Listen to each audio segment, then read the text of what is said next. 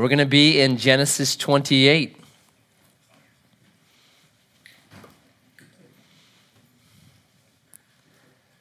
Jesus, we thank you for laughter. It's a gift. We thank you for scripture. We thank you for songs that remind us of the treasure that we've been given.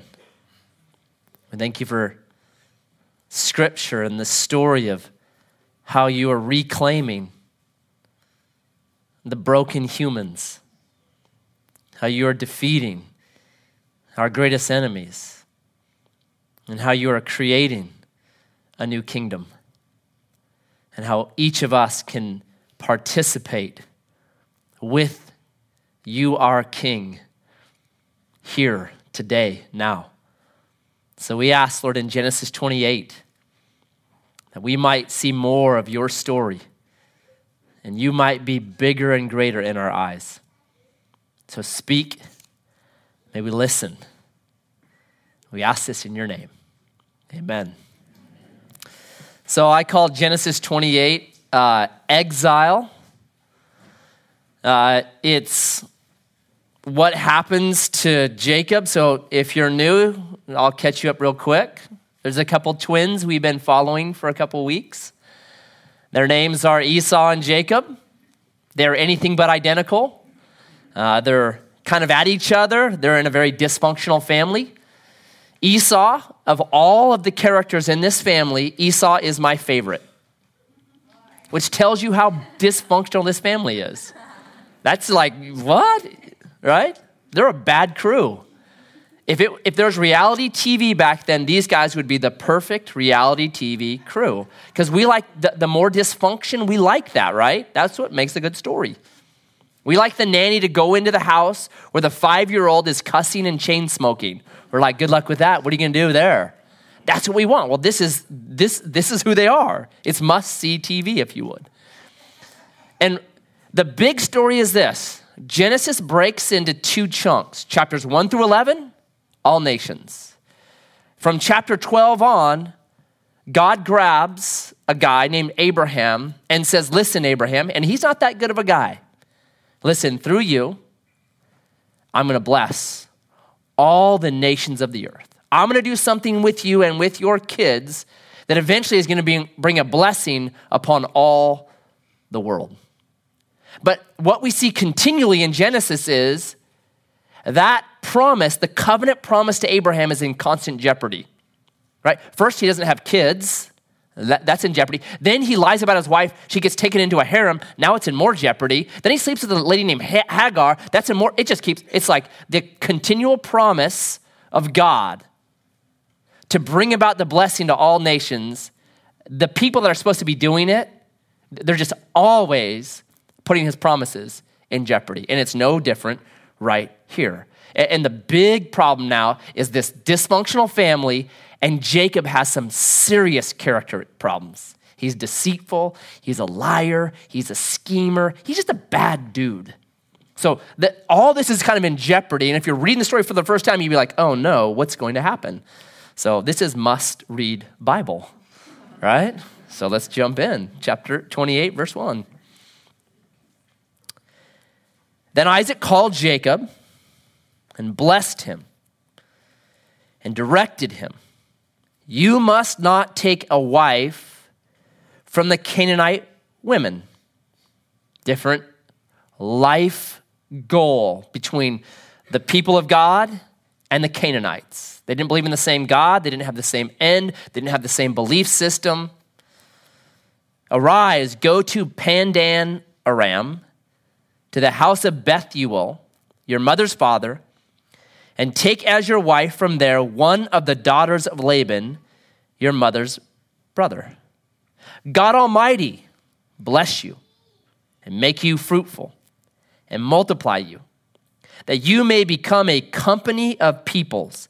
May He give the blessing of Abraham to you and to your offspring with you, that you may take possession of the land of your sojournings that God gave to Abraham Thus Isaac sent Jacob away, And he went to Padan Aram, to Laban, the son of Bethuel, the Aramean, the brother of Rebekah, Jacob, and Esau's mother. I just call this goodbye. Goodbye, Jacob. So you know what's happened so far. Esau, because of the betrayal and the deceit and the lying of Jacob, he's so mad, he wants to murder his brother. Rebecca, the mom, sees this problem between her boys, so she hatches a plan to get Jacob out of Beersheba and away from danger. But the way she does it is so interesting. She goes to her husband, it's the end of chapter 27, and she says this to Isaac. She says, It would just kill me if Jacob marries a Hittite hottie like Esau has done. It's gonna kill me. So then Isaac's like, Yeah, okay. Well, I got an idea. Let's send him away to your brother. And Rebecca's like, That is a great idea, Isaac. She doesn't mention the lie or the deceit or the murder plan of Esau. Rebecca makes it seem like it's Isaac's idea. He's so she she's a sharp woman. You do not mess with Rebecca. She's the mama bear. She's like controlling this whole situation. So she, get, she gets Isaac on the team. Okay, we're sending him away. And so Isaac says this to Jacob Don't marry a Canaanite woman. Now, depending on what the genealogy you look at, Jacob is anywhere between 40 years old and 70 years, 70 years old at this time. Now, they lived a lot longer, no doubt. So he's mid age or so, somewhere in that kind of range. 70 years old, 40 years old, whatever it is, and he's still obeying his dad. What do you think about that? I think it's awesome. in Rome, throughout when the Roman Empire was on, a son had to, by law, a son had to obey his father as long as his father was alive. Isn't that just such a different culture than us today? Right? Son, be home by nine. But dad, I'm 48. I don't care. Be home by nine. Right? All right, dad, or okay. Or we'll get arrested. I'll send the cops for you. Like, just what a different culture we live in now. And I think this is actually the first time Isaac has told his son Jacob, don't marry the Canaanites. They're a different kind of crew. Uh, they offer their kids as sacrifice. They don't believe in Yahweh. Don't, don't marry into that. Their religion is different than ours. I think it's the first time because if you look down at verse 6, we're going to read about Esau. Esau learns for the first time, What? I'm not supposed to marry the Canaanites? Oh, no. So Jacob's 70 years old or 40 years old. This is the first time Isaac's ever told him, hey, don't do that. Isn't that a bummer? Because Deuteronomy 6 says this that we as dads are supposed to be, wherever we're going, whatever we're doing, we're supposed to be instilling into our kids an understanding of Jesus, an understanding of Yahweh, theology, talking about it all the time. But it appears Isaac has been so passive that he's never passed on his faith to his son, Jacob. In fact, if you remember back to chapter 27, when Jacob goes in dressed up like Esau to deceive his dad and get the blessing, and Isaac's like, dude, how did you get game so fast? His answer is, Yahweh, your God, help me. Jacob is not a believer at 40 or 50 or 60 years old. He doesn't believe in Yahweh. Yahweh, your God, help me get it. it doesn't say my God, Yahweh, your God. It saddens me. Listen, dads, it's never too late and it's never too early to begin to share the good news, the gospel with your children. It should be just mixed in. Well, how do I do that? I think here's how uh, a while back, I went to the Pregnancy Care Center. They asked me to just come in and share some thoughts with the folks there. Awesome work they do. So I went in and I shared. Um, and then I had a question and answer time. And the question, the first question I got was this okay, we have girls come in here, and they're in here because they're pregnant and, and they're trying to decide what they're going to do with their pregnancy. And, and we have kind of a thing that we want to do with them, but it's, it's not, we're not high pressure. And, they, and she said, How do we transition from helping them make a decision about their baby? How do we transition from that to then Jesus? Because it always feels awkward and weird. And what I shared was this I said, Well, if you talk to me for any length of time, you're going to hear about my wife, and then you're going to start hearing about my kids. You know why? Because they're really important to me. And it's not going to be weird, it's going to be very natural. Oh man, that oh, you should right? I said the same thing should happen with Jesus. That because Jesus is really important to us, and because of what he's done with us, and as a follower of Jesus, it should just be coming out of us. It should just be oozing out. So I have this saying if you squeeze an orange, what do you get out? If you squeeze a Christian, what should you get out? Christ. Right? That's what should be happening. When, we, when we're in situations, Jesus should just be coming. It should be natural because that's, he's that important to us. And when we're with our family, when we get squeezed, when things are squeezing us, man, I keep praying what comes out of Jesus grace, his mercy, his goodness, because that's, that's what my kids will remember. Isaac, though, doesn't seem to do it. And when he blesses, I, I found the blessing really funny. Because notice who is the agent of blessing. Verse 3 God Almighty bless you and make you fruitful and multiply you. Verse 4 May He give the blessing of Abraham to you. God's going to do it. And I think Isaac is saying, I'm not doing it. I think personally, Isaac is still sore about the lie and the deceit. And he's like, you know what? Fine. Jacob, you're on your own now. Because Jacob is sent off without any servants, without a caravan, without anything to go find a wife.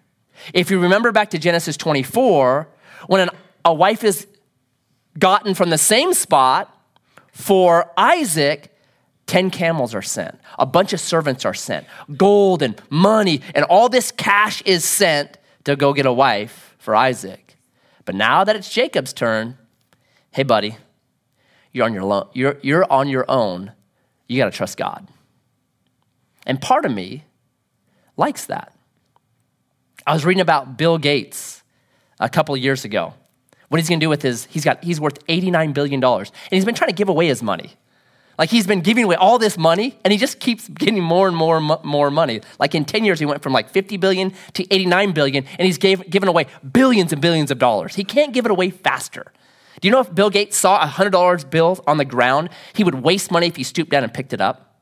That's how fast money comes into his life. He's like, right, let's take too much time. I'm not picking that up. And he was talking about, okay, what are you going to do with all this money and your kids? And he goes, I'm not giving it to my kids. He goes, because if I did, I would ruin them and ruin their path. Mark Zuckerberg, who's worth $65 billion, has said the same thing. I'm not giving it to my kids. They're to have to find their own way because it's so healthy for them to do that. And I thought that's probably really true. Because a number of years ago, I watched a documentary. You can get it. It's called Rich Kids.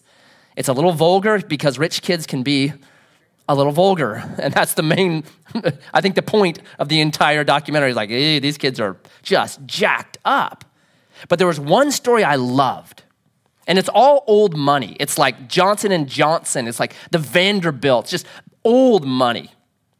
And this one family, they had a son. They sent him to an Ivy League college. He didn't deserve to be there, but it's money. So you get in with money. So he's at this school just partying, just being a bonehead. And the dad just said, That's it pulled the son, and he's just silver spoon his whole life, pulled him out of school, sent him to Texas to work on a farm with migrant workers for minimum wage. And this son, that, that was years before this, the son said that was the best thing ever. To this day, this son has a job making $40,000 a year, even though he gets an allowance of $1 million a year. He goes, the, the job, they don't need me, I need the job. It's healthy for me to make my own way. So, in a way, I think, hey, Isaac's, Isaac's got it here. You know what, Jacob? For you and your character, who you are, you got to go on your own. And I'm trusting God in you. And I think every parent at some point in your life, you have to do that with your kids. Hey, I've done all I can do for you now. Now you got to make your own way. Now I'm trusting God in you at this point. He's got to bless you. He's got to walk you with you. He's got to do this. So in chapter 27, it seems like Jacob gets away with it. His lie, his deceit, all this stuff. But what we're going to see in chapter 28 is this he has been thrust from the nest he's feathering. He thought, man, I got it all. I got the birthright and I got the blessing. Nope. You're, in fact, going to be sent away penniless. And this is going to be a theme in Scripture. And uh, Moses puts it like this. Paul does it as well, but Moses puts it like this. He says, Be sure your sins will find you out. It's Numbers 32 23. Be sure, if you're going to be sure of something, Moses would say this your sins, not God getting you, just the way the world is shaped, like physics, like gravity. Be sure of this your sins will find you out. Paul puts it like this Be not deceived, God is not mocked. Whatsoever man sows, that shall he also reap. If you sow to the Spirit, you reap life everlasting. If you sow to the flesh, you reap destruction. It's just the natural way of things. And we're going to see this happen to Jacob. I say sin is a lot like a tire. I've used this before. Do you know you cannot bury a tire? You can try, but a tire is less dense than earth. And so slowly but surely it expands and contracts year after year after year. And slowly it just kind of moves its way, its way up. And eventually one day it pops out of the ground. And like I'd used that many times, and then one spring a couple years ago, I looked out on my field and there was this tire in the middle of my field. I was like, that's so awesome. It's true, like a giant blackhead, there it is, it works. That's sin. We can think, man, I buried it, I'm good, oh, I got away with it. And then five years down the road, boom, 10 years down the road, boom, oh, what a bummer. It's one of the reasons why you just don't sin. You just stay away from it. I want to plant good seed. So each year I'm reaping good fruit. That's what I want to do. Jacob, he's got a hard road ahead. And we'll see that really to the very end of Genesis. He reaps his character all the way through this book. Hmm. Now back to Esau really quick, picking up him. Now Esau saw that Isaac had blessed Jacob and sent him away to Padan Aram to take a wife from there, and that as he blessed him, he directed him, You must not take a wife from the Canaanite women. And that Jacob obeyed his father and his mother and had gone to Padan Aram. So when Esau saw that the Canaanite women did not please Isaac his father, Esau went to Ishmael and took as his wife, besides the wives he had, that's a very important phrase in there, Mahalath, the daughter of Ishmael, Abraham's son, the sister of Nebaioth. I just called this little thing, don't, don't Esau. Buddy, you read about Esau, and part of me is like, I just want to give him a hug. Like, buddy, how far have you fallen right now? You had the birthright, you had the blessing, you're your dad's favorite son. You lost the birthright for a bowl of soup. You're cheated out your blessing. Your mom conspired against you. Now you just learned that your dad doesn't like your two wives. Gonna make all the holidays awkward now, right? Like, oh, great, right? So Esau's just trying to figure out, like, what do I do now? And, and, and I, um, I think his thought process went like this okay, so Jacob's gonna go marry into my mom's family because he's mom's favorite. I'll marry into my dad's family. Because Grandpa Abe had a son named Ishmael, and he's the half brother of my dad. So I'm gonna marry into his side. And all he does is make things worse. Right? We'll see what multiple wives do to Jacob. It's not a pretty picture. All he does is make things worse. And the sad part about it to me is this is Isaac is not doing what dad should be doing.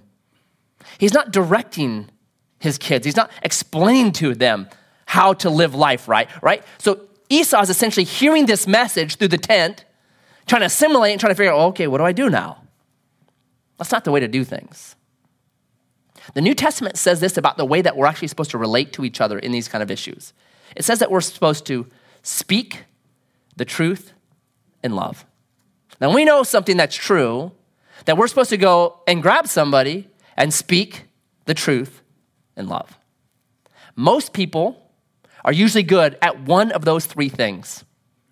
Some people are really good at speaking, but they don't say a lot. You're just like, what are you talking about? Some people are really good at truth, but man, there's no love in it. It just feels like you got punched in the mouth. And some people are really good at just love, or it just feels like you're always getting a hug, but it's not really helping you. What we're supposed to be is all three of these speak the truth in love. But I'll tell you, I don't think we do it very often. I don't think when we see somebody like an Esau in the middle of some bad situation, very few of us actually go to that person and speak the truth in love. And I think the reason is here's my guess. We have this weird thing, and it's in all of us, where what we really want is for people to like us. Like that's really our goal. We want people to like us more than we want to help them live right.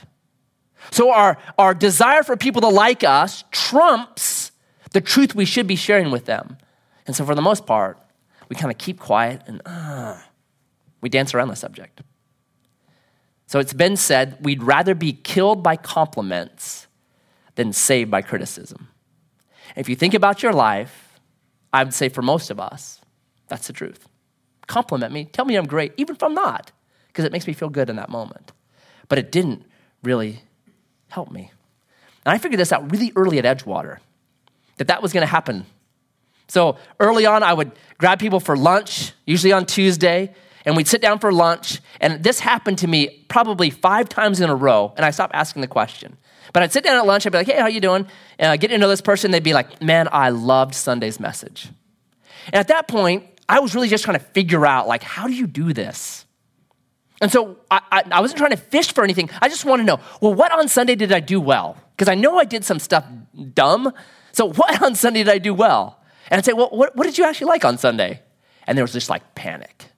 Um, yeah, son, I know it was really good. Let me think here. I just, I, I, mmm.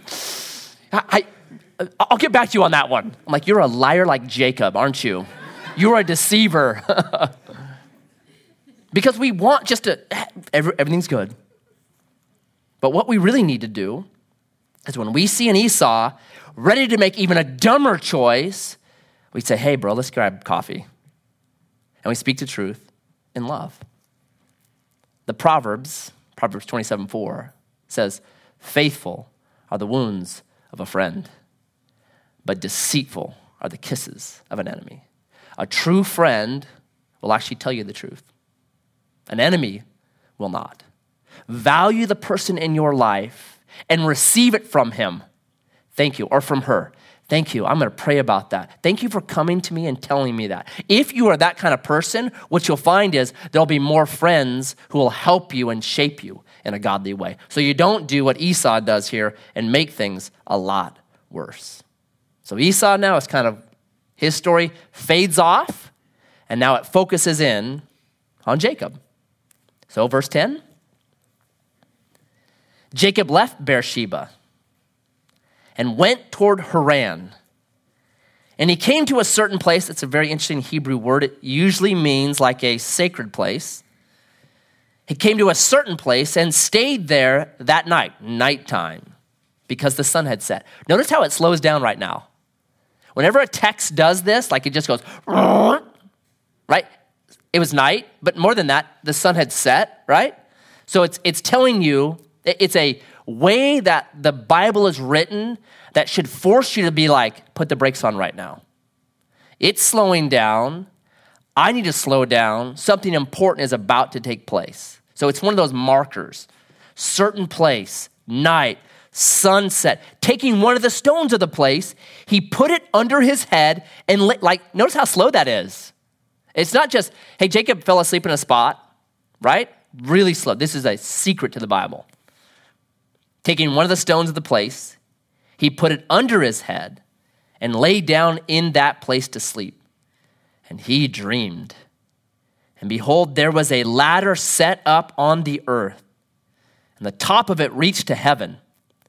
And behold, the angels of God were ascending and descending on it. And behold, Yahweh stood above it, or I think, stood beside him, and said, I am Yahweh, the God of Abraham, your father, and the God of Isaac.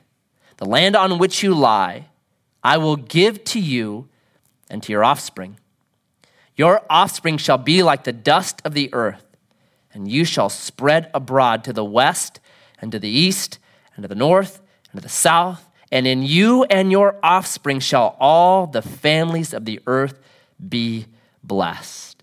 Behold, I am with you and will keep you wherever you go and will bring you back to this land, for I will not leave you until I have done what I have promised.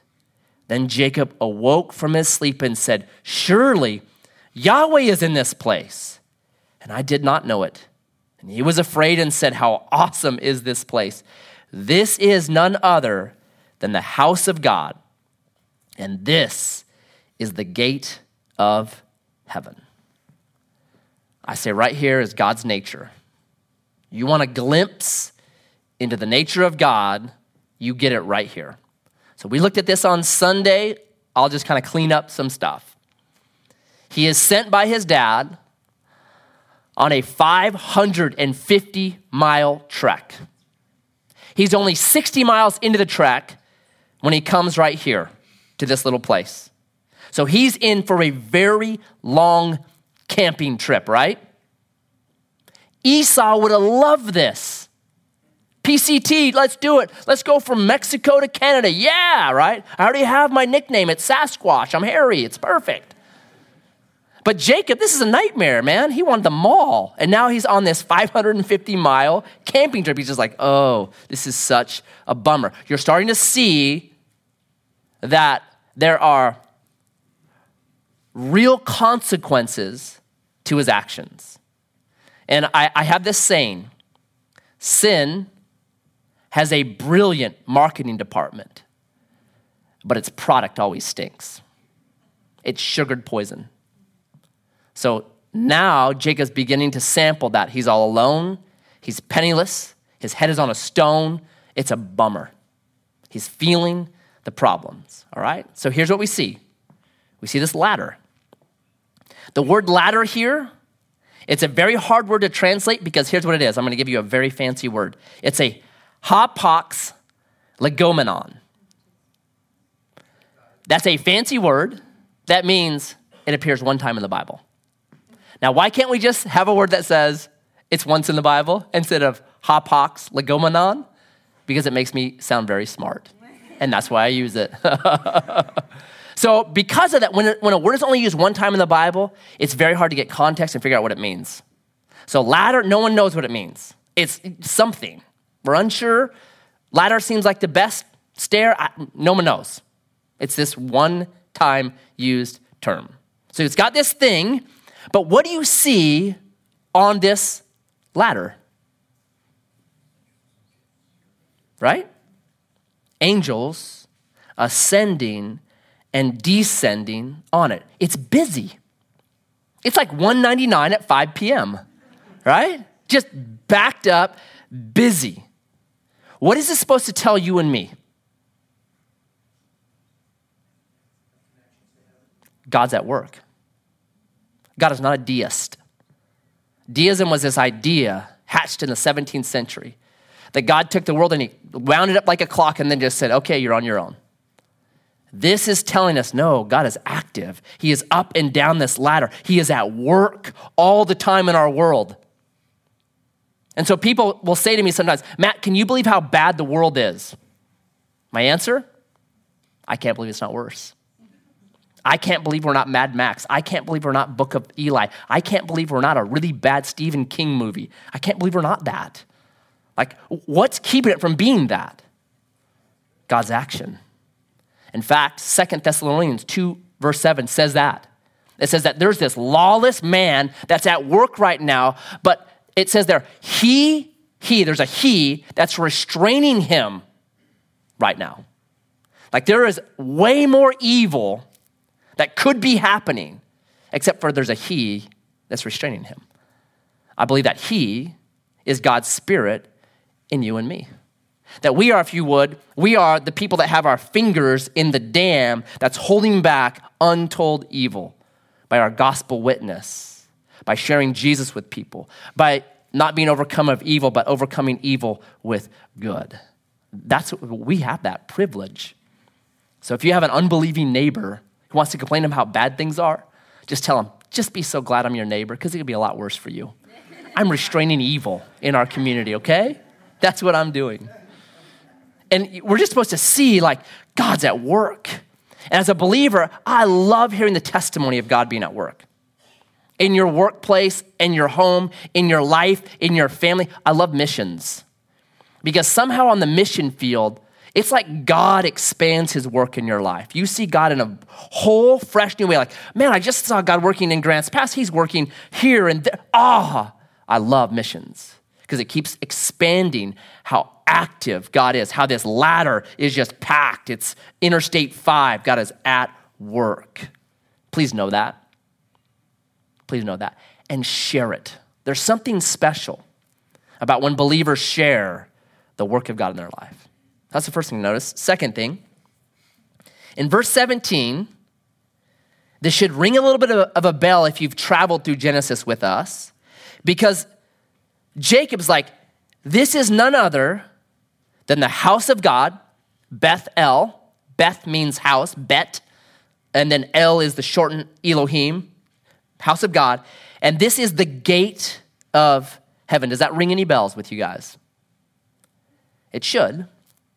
Because in Genesis 11, the end of how God dealt with the nations was a tower that was called Babel.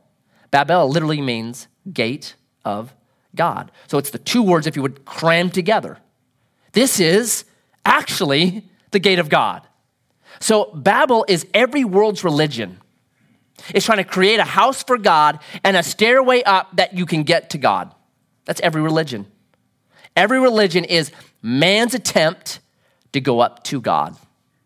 What steps do I need to take so that God sees me and is impressed with me and then gives his love to me? That's every religion. Islam has the five pillars visit Mecca, pray five times, fast at Ramadan, give alms. Buddhism has their eightfold path to nirvana. Hinduism has the sacred cows and the washings and the bathings and the offerings. They all have their steps to get to God. But this text is telling us something very different because this house of God, this gate of heaven, doesn't have anyone going up what does it have? God coming down. That's why I believe verse 13 has to be translated, and God stood beside Jacob. It's not Jacob trying to get up to God or impress God. In fact, Jacob is a terrible loser right at this point. It's God saying, I'm coming down to you. And if you know your Bible, in John chapter 1, Jesus to Nathanael actually says, I'm that ladder. He quotes this little text and says, It's me. I believe that the person standing next to Jacob was none other than the second person of the Trinity, the Son of God. Standing by Jacob, I'm the ladder. I am Emmanuel. And Jacob is learning something about God that God's grace will outrun his rebellion. And when you and I learn that as well, God becomes so much bigger to us. That his grace will outrun my rebellion. And that Jesus is the ladder, He's the bridge between heaven and earth. And when Jesus was crucified, I think it looked like a bridge. He was suspended, if you would, between heaven and between earth. And He is the only ladder that gets you and me back to the Father. He is the way, the truth, and the life. He's the only one because there's only one ladder. There's not a lot of ladders, there's one ladder. And I think it's the reason why it's a hapax legomenon because there's only one, and it's Jesus. It's a brilliant, brilliant thing. Thirdly, notice the promise. It's exactly what Jacob needed. He's all alone. So, what does God promise? I'll be with you, right? He's defenseless. There's bad people around. So, what does God promise? I'll keep you. I'm not to let anything bad happen to you. I'll keep you. And then he's penniless, no inheritance. So, what does God promise? All the land that you see, I'm giving it to you. I'll give you the inheritance. I love that. Everything Jacob needed was met by Yahweh, the second member of the Trinity, standing right next to him. Is that not the New Testament? I'll be with you even to the end of this age. Don't worry, I'm going to keep you. You're in my hand. No man can snatch you out. And I've got an inheritance for you. You're going to inherit the new kingdom. You're going to be kings and queens. This is such, so it's just so brilliant to me. Every promise of God meets the believer in the ladder of Jesus Christ. That is New Testament theology. And I think you see it right here with God, the Son, standing next to Jacob at this ladder. Just amazing to me. Number four, it's a surprise. Verse 16 Surely Yahweh is in this place, and I did not know it. The last time, the last place, the last thing Jacob ever expected in his life after he lied and deceived and been sent away by his dad penniless was for God to show up. I talk to so many people that's in the last place they ever expect that God shows up. Sickness, sin, bad time, stumble, dark night. It's a dark night, verse 11. It's when you least expect God to come, when you think, I don't deserve God to come, that's when He shows up. I want you to take just a minute and I want you to think of the worst fear you have. What's your worst fear right now? Death? Disease? Alzheimer's? Your kids, how they're going to turn out? Your marriage, maybe a spouse abandoning you. What is your absolute worst fear? And I want to hear, I want you to hear the promise God makes to you. I'll be with you, and I will keep you, and I will give you an inheritance. That's the gospel. And that's what's told right here to Jacob. God appears when we least expect it. I think we're a lot like Gehazi. Gehazi is the servant of Elisha, who, when the Syrians come to kill Elisha in 2 Kings chapter 6, Gehazi, the servant, wakes up in the morning, goes out to get the paper. He looks up. There's a massive army out there with bows, taunt, ready to kill him. Shuts the door. He's like, oh no. Runs back, finds Elisha, who's sipping some black tea, kicking back, reading his Bible. PG tips, of course sitting there and he's like, dude, the Syrians are here, they're gonna kill us. And Elisha's like, hey, don't worry about it. What do you mean, don't worry about it? Hey, there's more with us than are with them. What? One, two, goes out, counts. One, two, three, four, right, 100, 100. There's 10,000. Are you kidding me? Two of us, 10,000. Elisha, did you flunk math? Because listen, you can't count. And what does Elisha do? God, open his eyes. And then Eli, uh, Gehazi saw on all the mountains around the fiery chariots of the army of God. And he ran out the front door and just went, nah, nah, nah, nah, nah. Okay, that's what you can do to your greatest fear. Nah, nah, nah, nah, nah. God's with me, and he will keep me. And I have an inheritance that's incorruptible, set aside, that moth and rust and thieves cannot touch. That's what you and I get to do as well. That's why throughout the Bible, the number one command is what?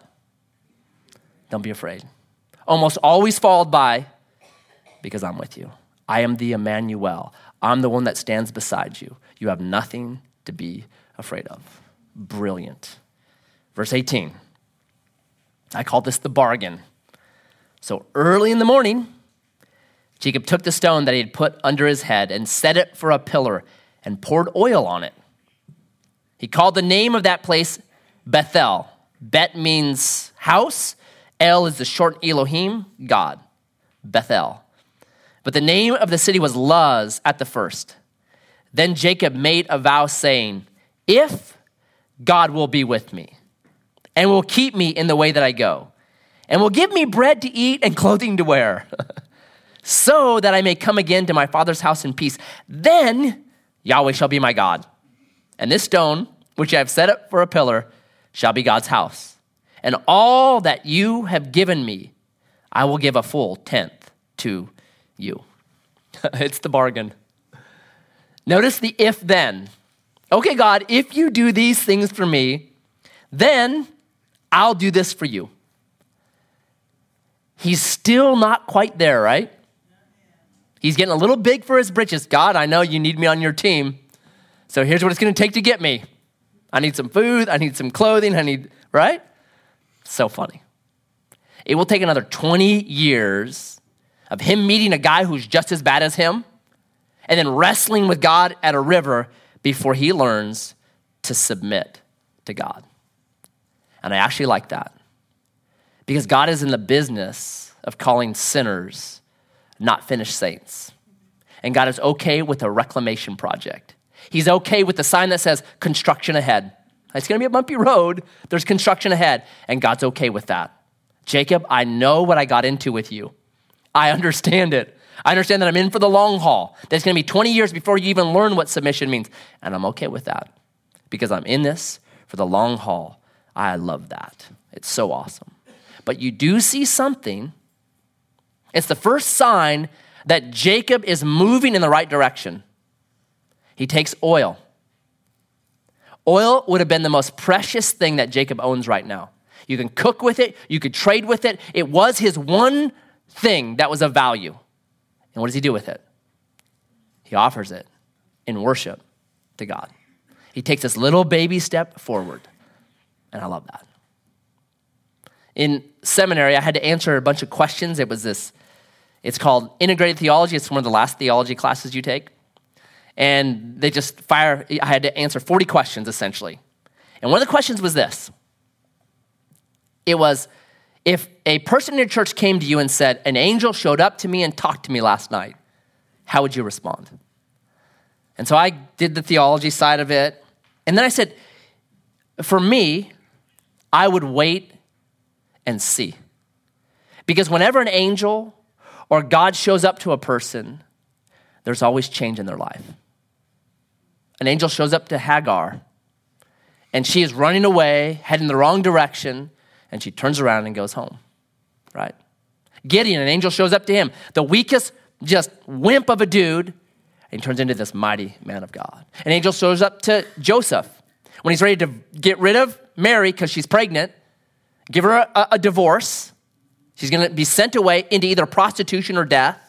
And an angel shows up, and Joseph changes his mind and marries her and adopts Jesus, right? You always see change when an angel shows up.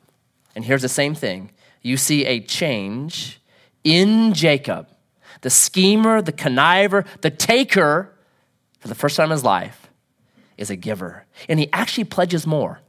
God, I'll give you 10% of everything you give me. So, isn't that a funny statement? All that you give me, I'll give you 10%. Now, let me ask you a question. How would Jacob give Yahweh 10%? There wasn't a basket passed around. That, how in the world do you tithe to God like Jacob promised to tithe to God? Do you know how? You'd make a pile of it and you'd set it on fire. That's how you would do it. It was, this is yours, I'm setting it on fire. I think that's really interesting.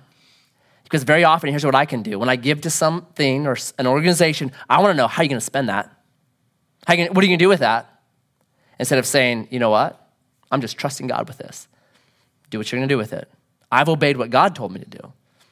Now, I'm not saying be stupid about who you give to, but I think there is a balance there because the tithe that Jacob would offer would just be burned. Fascinating. What a great chapter, isn't it?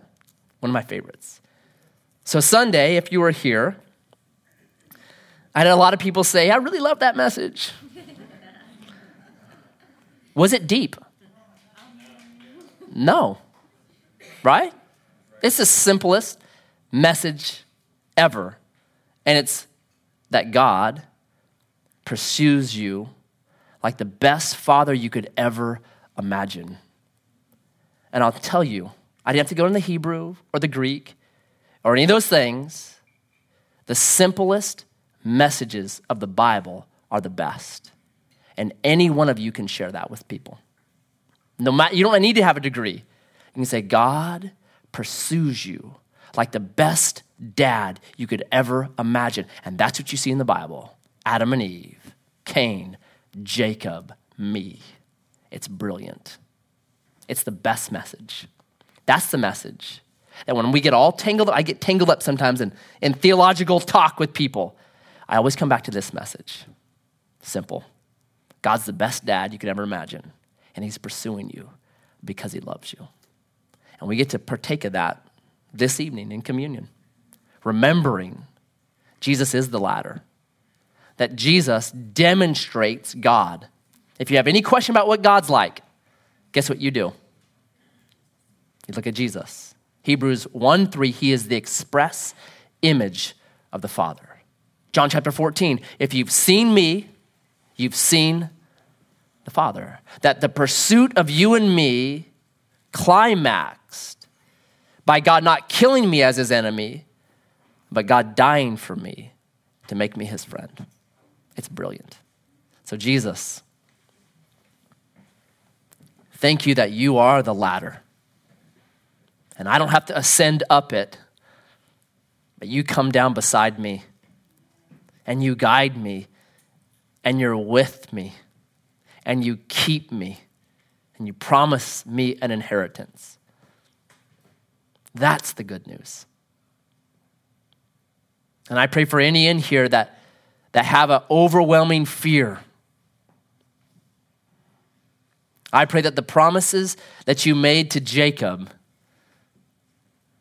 which are the same promises that you make to every believer in Jesus, that we would cling to those promises today. That you're going to be with us, that you will keep us, and that we have an inheritance. I pray as we eat and as we drink of you this evening, that we would eat and drink of great confidence in your power, that we would focus on you, not ourselves. So may, Lord, each of us walk out of this building tonight more firmly established in your power, in your spirit, in your work than we ever have been before. That you came down to us to bring us back to yourself. That's the good news. Amen.